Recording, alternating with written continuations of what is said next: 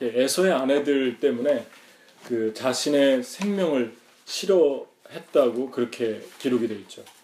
여기 46절에는 어, 내 삶이 싫어졌다. 그래서 어, 햇사람의 딸들로 말미암아 내 삶이 싫어졌다. 이렇게 리브가가 이삭에게 말을 하고 있죠. 그래서 야곱마저 이 햇사람의 딸들 중에서 아내를 맞이하면 아, 내 삶이 내게 무슨 재미가 있으리까 그랬는데 여기서 삶이라는 단어는 하이라는 뜻인데 아, 하이라는 원어인데 생명이라는 의미를 가지고 있습니다. 그러니까 단순히 그냥 삶이 싫어진 게 아니라 아, 정말 어떻게 보면은 죽고 싶다 그런 얘기를 할 정도로 아, 아주 힘들었던 것을 보게 되죠. 근데 그냥 아, 이 며느리들이 아, 이방 사람이기 때문에 힘들어진 것이라고 우리가 출신 때문에 그런 것이라고 쉽게 단정해서는 안 되죠. 왜냐하면 룻 같은 사람들도 이방 사람이었지만 나오미를 감동시켰잖아요. 그러니까 얼마든지 신실하게 살면서 이 이사 아, 야곱의 어머니 리브가를 감동할 수 있는 그런 기회가 있었겠죠. 그런데 어, 이 딸들은 이 며느리들은 역시나 혹시나 했는데 역시나 어, 이제 이 엄마에게 리브가에게 어, 큰 고통 어, 살고 싶지 않을 정도의 고통을 어, 주게 되죠. 어, 우리가 알다시피 리브가는 아주 신실한 그런 여인입니다. 리브가는 아, 물을 나그네에게 주는 그런 사람이었고 또 그 나그네의 아, 그 짐승에까지 낙타에게까지 말하지 않아도 아, 그 물을 길어서 낙타에게도 주는 아주 긍휼이 많고 친절한 그러한 여인이었는데 그 여인이 고통스럽다라고 한다면 얼마나 아, 마음이 힘들었으면 이렇게 얘기를 했을까? 아, 그렇게 우리가 아, 충분히 해석을 할 수 있죠. 그리고 이 리브가는 하나님의 종이 떠나자고 그 아브라함의 종이 내일 떠나자고 할 때 며칠만 더 있다 가라고 해도 그것을 뿌리치고 하나님의 뜻인 것을 알고 직감하고 바로 짐을 싸서 정든 고향과 가족을 떠난 그런 순종의 사람이었죠. 영적으로 아주 맑고 깨끗했던 그런 여인이었습니다. 가족들이 우리 누이여 천만인의 어미, 가 될지어다 어머니가 될지어다 내 시로 그 원수의 성문을 얻게 할지어다 그랬습니다. 그런데 지금 상황은 아, 이러한 천만인의 어머니가 되는 것과 거리가 멀고 또 그 씨로 원수의 성문을 얻게 한다고 그랬는데 원수에게 놀림받는 것 같은 조소를 받는 것 같은 그런 상황이죠. 저 자기의 장손인 큰아들이 어, 완전히 어, 원수에게 조롱거리가 되고 그 원수가 좋아하는 사탄이 좋아하는 그런 우상숭배 여인들을 물란하게 얻고 그래서 상황이 완전히 하나님이 주신 그 비전과 상황과 정반대로 가고 있는 것을 우리가 보게 됩니다. 그래서 원수의 성문을 얻는 게 아니라 원수에게 오히려 조롱당하고 어, 마치 밟히는 듯한 그러한 상황으로 이 가족이 지금 나가고 있죠. 거기다가 아, 에서가 야곱을 죽이겠다고 그렇게 화가 나서 아, 준비하는 것을 엄마가 또 들었죠. 그리고 나서 하루에 어떻게 너희 둘을 잃겠느냐 하고 야곱을 피난시킵니다. 삼촌 라반에게 찾아가라 하고 피난시키는 것을 아, 보게 됩니다. 그리고 지금 읽은 말씀 첫 절이 아, 이삭에게 지금 얘기하는 거예요. 리브가가 내가 햇사람의 딸들로 말미암아 내 삶이 싫어졌거늘 야곱이 만일 이 땅의 딸들 곧 그들과 같은 햇사람의 딸들 중에서 아내를 맞이하면 내 삶이 내게 무슨 재미가 있으리까? 그래서 이 두 가지의 모습을 우리가 만나게 되는데 리브가는 지금 상황이 아주 절망적인 상황이죠. 그 모든 하나님이 주신 비전과는 정반대되는 그런 상황으로 나가고 있는데 첫 번째는 야곱을 빠르게 피신시켰고 두 번째는 최고의 권위자였죠. 남편이기도 했지만 제사장이기도 했고 하나님의 종이기도 했는데 그 권위자인 이삭에게 공감대를 형성하는 대화를 나누고 있죠. 그래서 내가 지금 내 생명이 싫어졌다. 그리고 아, 이 딸들 중에서 맞이하면은 우리 집안은 이제 어떤 일이 일어나겠느냐 하면서 남편을 설득하고 남편과 대화하는 커뮤니케이션하는 그러한 모습을 우리가 만나게 됩니다. 네, 우리의 삶에서도 네, 하나님이 주신 그 비전이나 하나님이 주신 그 여러 가지 소망과 정반대로 나갈 때가 있죠. 분명히 하나님이 어떤 꿈을 주고 약속을 해주셨는데 상황은 오히려 반대가 돼서 흘러가는 것처럼 보일 때가 있습니다.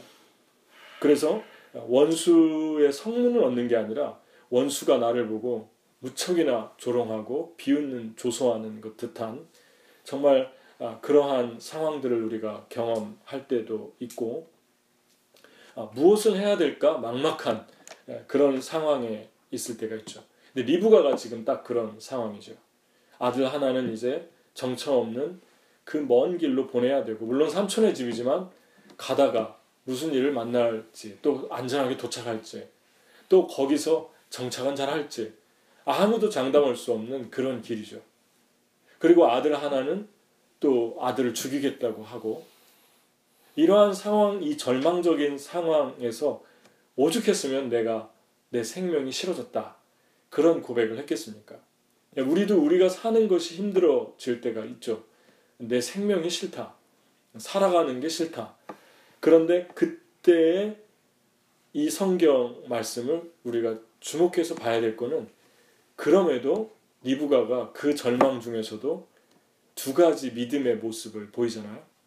야곱을 빠르게 피신시켰다는 것은 하나님이 야곱을 통해서 일하시고 있는 것을 빠르게 간파했습니다. 아, 하나님의 하나님의 역사가 성령의 역사가 에서에게 흘러가지 않고 야곱에게 흘러가고 있고 에서는 지금 완전히 다른 길로 가고 있지만 하나님의 소망이 야곱에게 있구나. 그래서 그 야곱을 도와주는 그러한 믿음의 행위를 보이게 됩니다. 그리고 두 번째는 어, 자기 남편에게 가서 그렇게 힘들다고 얘기하면서도 그 남편을 설득하죠. 그 남편과 공감대를 형성하죠. 그래서 남편이 부르죠.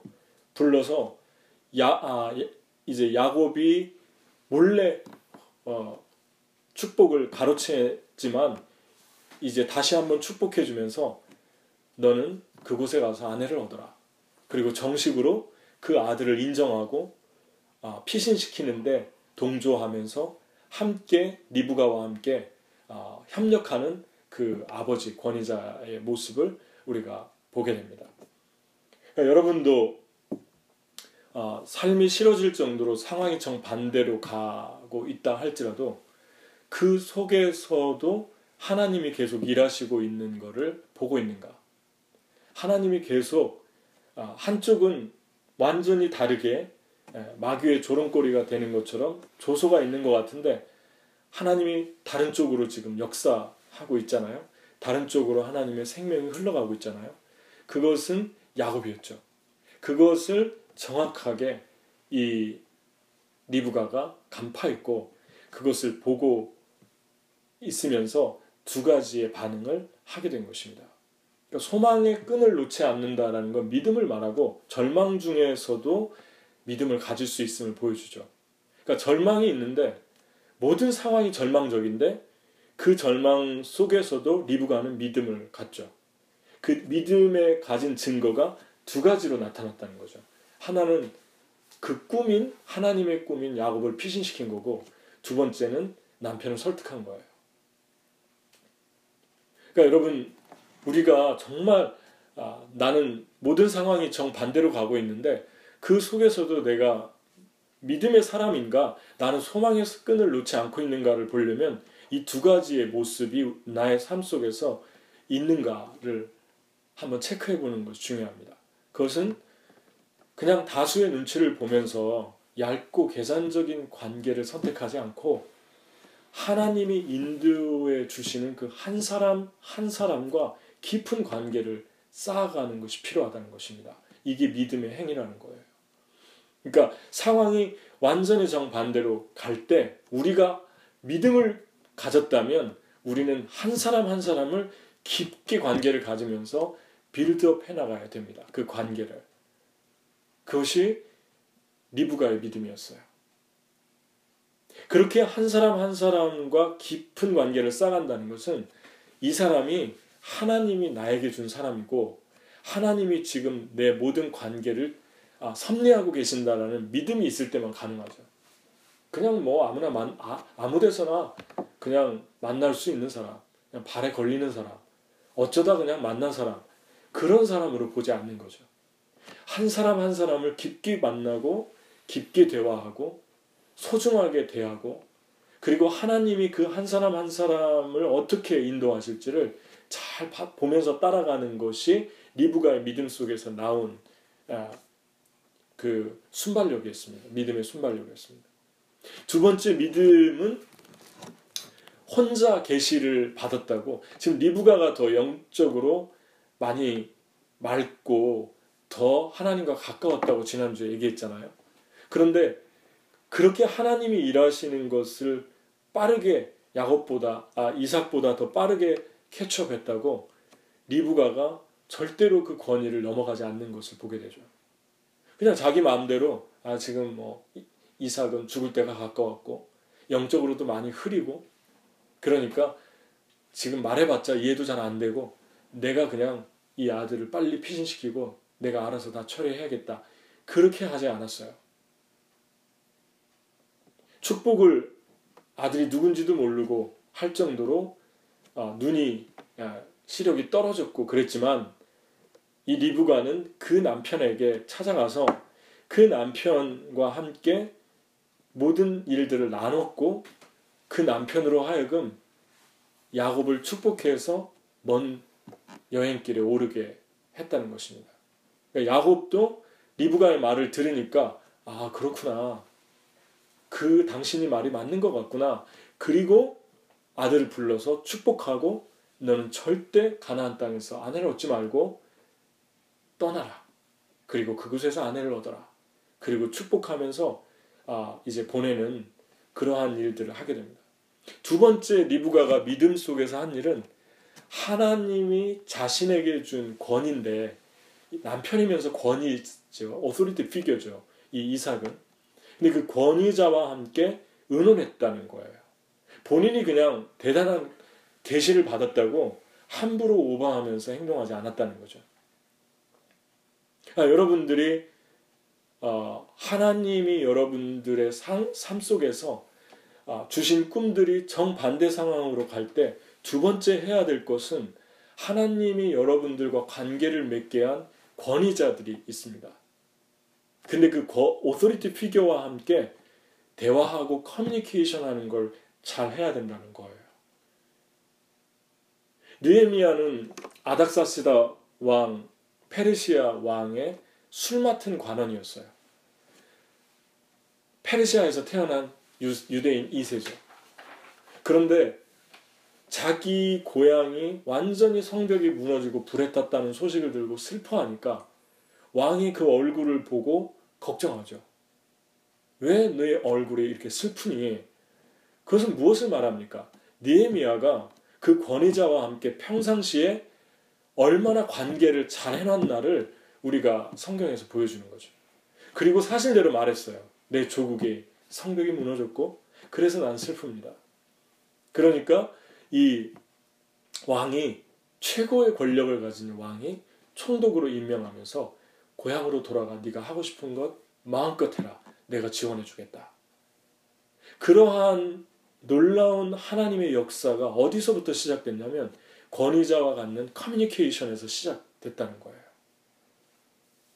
다니엘도 첫 번째 포로로 끌려간 바벨론 왕에게 인정을 받아서 세 번째 포지션에 올랐고 그 나라에서 그 왕이 죽고 두 번째 그 나라가 망하고 페르시아가 정권을 잡았는데 보통 두 번째 잡는 정권을 잡은 사람들은 모든 신하들을 다 유배 보내거나 죽이거나 파면 파직시키죠. 자기 사람이 아니기 때문에. 그런데 다니엘은 등용이 됐어요, 또. 이거 엄청난 기적이에요. 그래서 계속해서 자기 나라를 위해서 아, 일하는 그 나라의 왕에게도 최선을 다하면서 일하면서 자기 나라를 유익을 가져오는 그 엄청난 일들을 이뤄내는 것을 보게 됩니다. 그러한 신임과 정말 그 왕의 정적들이 다니엘의 정적들이 왕을 미혹해서 다니엘을 사자굴에 넣었을 때 왕이 자지 못하는 걸 여러분 보잖아요. 금식하는 걸 보잖아요. 그 다음날 새벽같이 나와서 그 굴을 향해서 다니엘아 다니엘아 부르는 걸 보잖아요. 무엇 때문에 그런 일들이 가능했을까요? 관계를 통해서 가능했다는 것입니다. 다니엘이 단순히 권위자들을 이용하려고 했던 관계가 아니고 다니엘은 진실했고 신실했고 그리고 충성스러웠던 거예요. 그래서 다니엘을 사자굴 속에서 잃었다고 생각했을 때 왕이 슬퍼하면서 금식하면서 잠을 못 자는 그러한 관계까지 빌드업을 시킨 거죠. 이용하려고 그랬다고 생각하십니까? 다 알겠죠, 왕이. 그, 그 정도라면. 모든 신하들을 많이 접하는데. 그런 일도 바로 관계, 아, 특히 권위자와의 커뮤니케이션을 통해서 이루어졌다. 에스더가 왕에게 나갈 수 있었던 것, 여호수아가 모세에게 발탁됐던 것, 엘리사가 엘리야에게 발탁됐던 것, 루시 시어머니 보아스에게 발탁됐던 것이 오소리티 피기였던 그 시어머니와의 커뮤니케이션을 얼마나 잘했는가를 우리가 보게 되죠.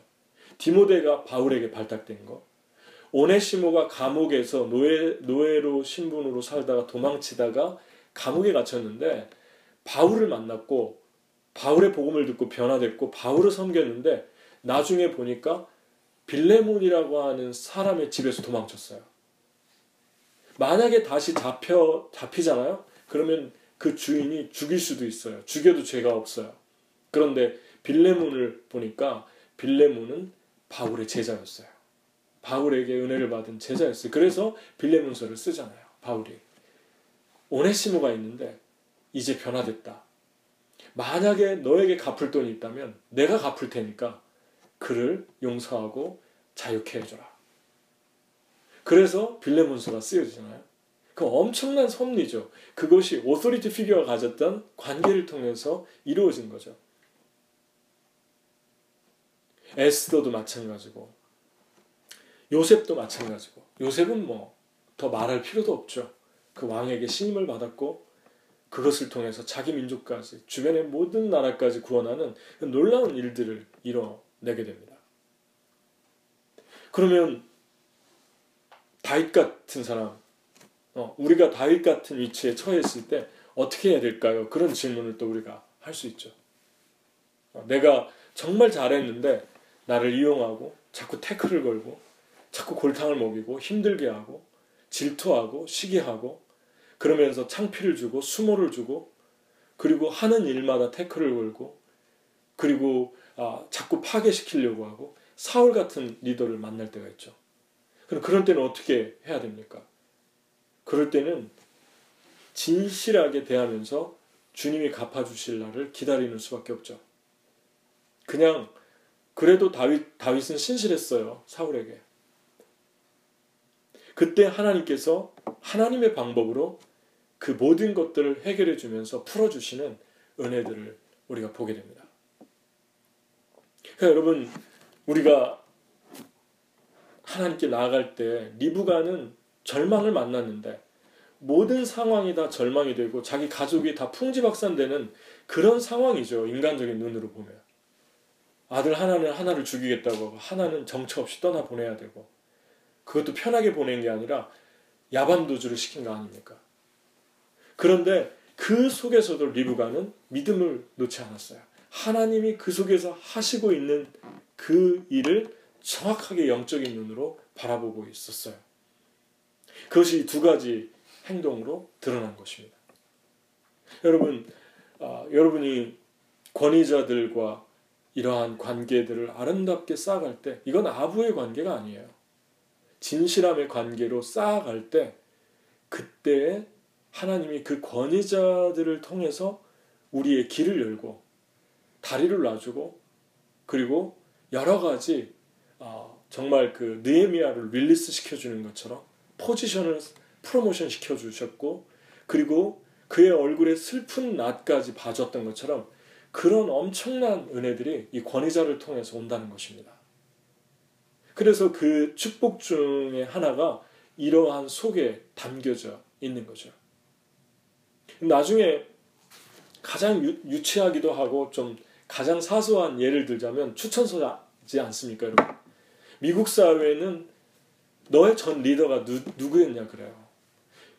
크리스찬니티 그 기독교 안에서도 마찬가지입니다. 선교사도 마찬가지. 너의 교수가 누구였느냐, 너의 전 리더가 누구였느냐, 그 사람이 너에게 어떤 추천서를 써주는데 그 사람에게 써와라. 그렇게 할 때가 되게 많아요. 그거 하나만 보더라도 어, 얼마나 그 권위자를 통해서 하나님이 축복을 풀어주시는가를 우리가 알 수 있죠.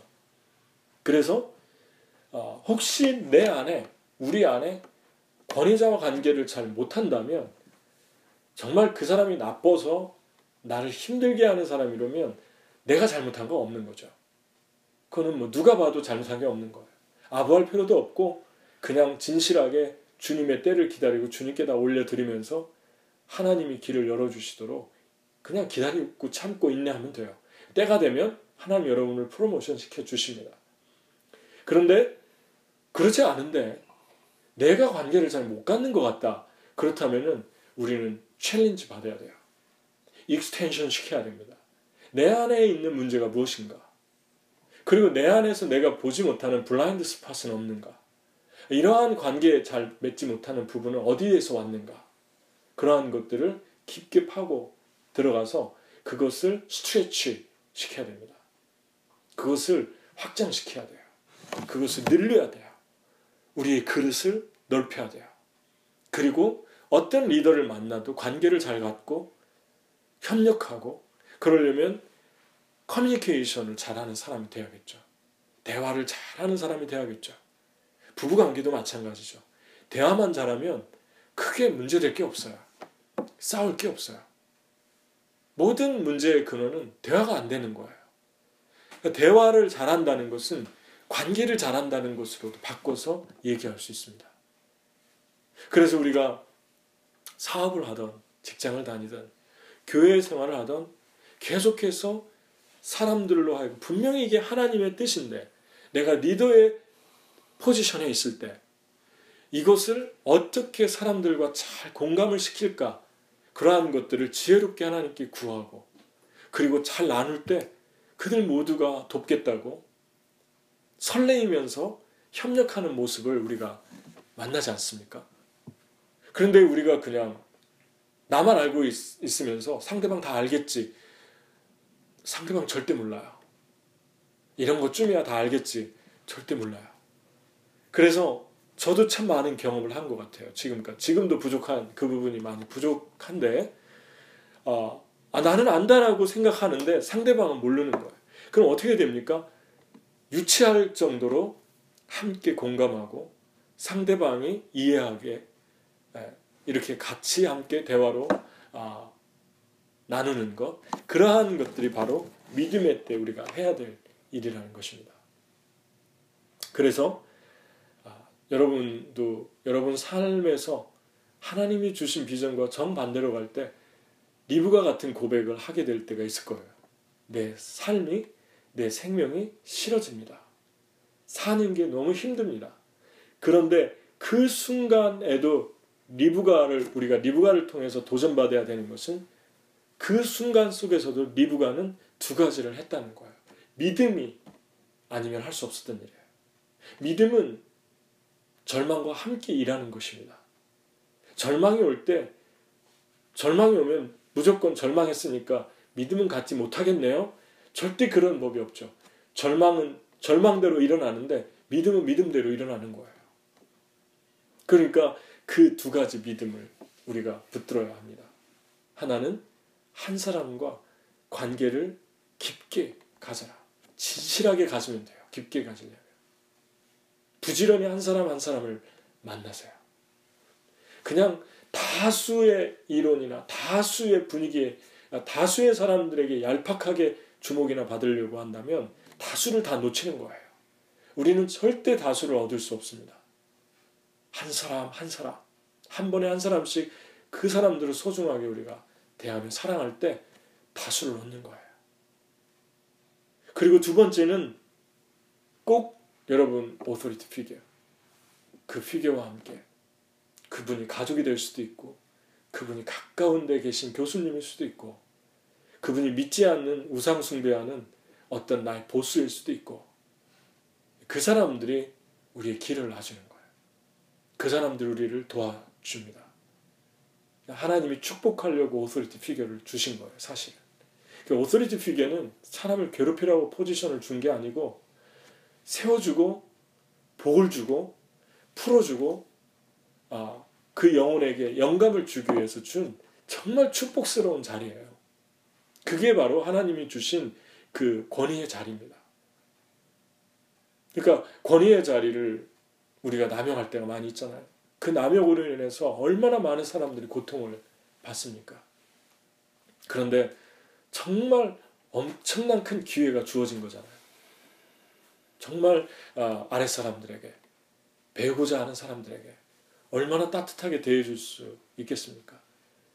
저도 아직 완전하게 그렇게 살지 못하지만 또 부족한 모습이 드러날 때도 있지만 아, 하나님 앞에서 우리 모두가 지금 authority figure에 있고 또 언젠가는 더 많은 사람들에게 영향을 주는 자리에 있을 텐데 그때 축복을 주는 아, 정말 생명을 주는 그런 관계 네, 그런 관계가 되려면 내가 내 authority figure에게 다가가는 것부터 배워야 되는 것이죠.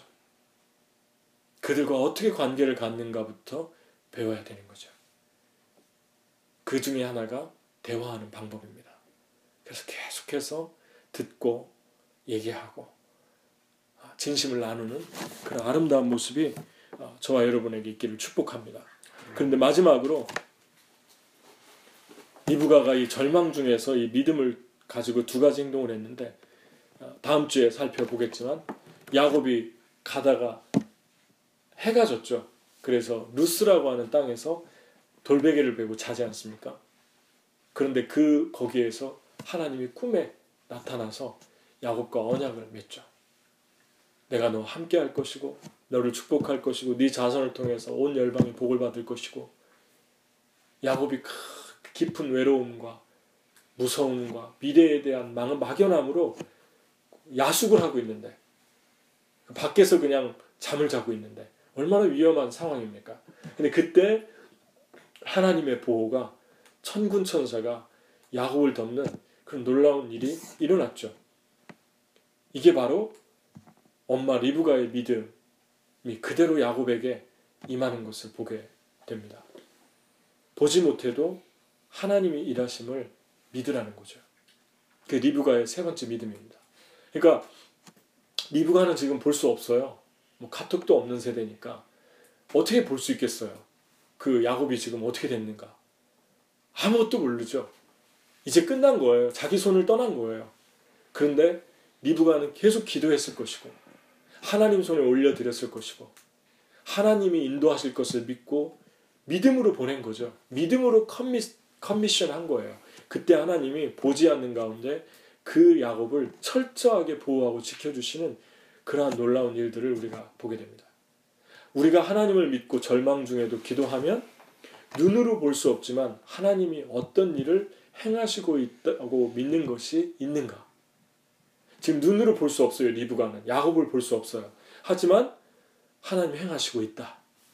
라고 하는 여러분이 아직 눈으로 볼 수 없지만 소망을 품고 믿음으로 구하고 있는 것은 무엇입니까? 여러분은 지금 눈으로 야곱을 볼 수 없어요. 여러분의 야곱은 무엇입니까? 베델에 있는 야곱은 무엇입니까? 그것이 있습니까? 눈으로 볼 수 없는데 계속 구하고 있는 게 있어요. 네, 눈으로 볼 수 없는데 계속 구하기가 힘들죠. 보여주면 진짜 신이 나서 구할 텐데. 기도 더 많이 할 텐데. 근데 주님은 보여주시지 않을 때가 많아요. 근데 우리가 기도하고 있는데 지금 하나님이 야곱을 인도하고 있어요. 우리의 야곱은 무엇인가? 행하고 있는 것은 무엇인가? 우리 한번 생각해 보면서 오늘도 우리가 믿음으로 구하면서 나가면 좋겠습니다. 다음 주에는 하나님이 구체적으로 야곱을 어떻게 축복하셨나를 우리가 살펴보려고 합니다. 같이 기도하겠습니다.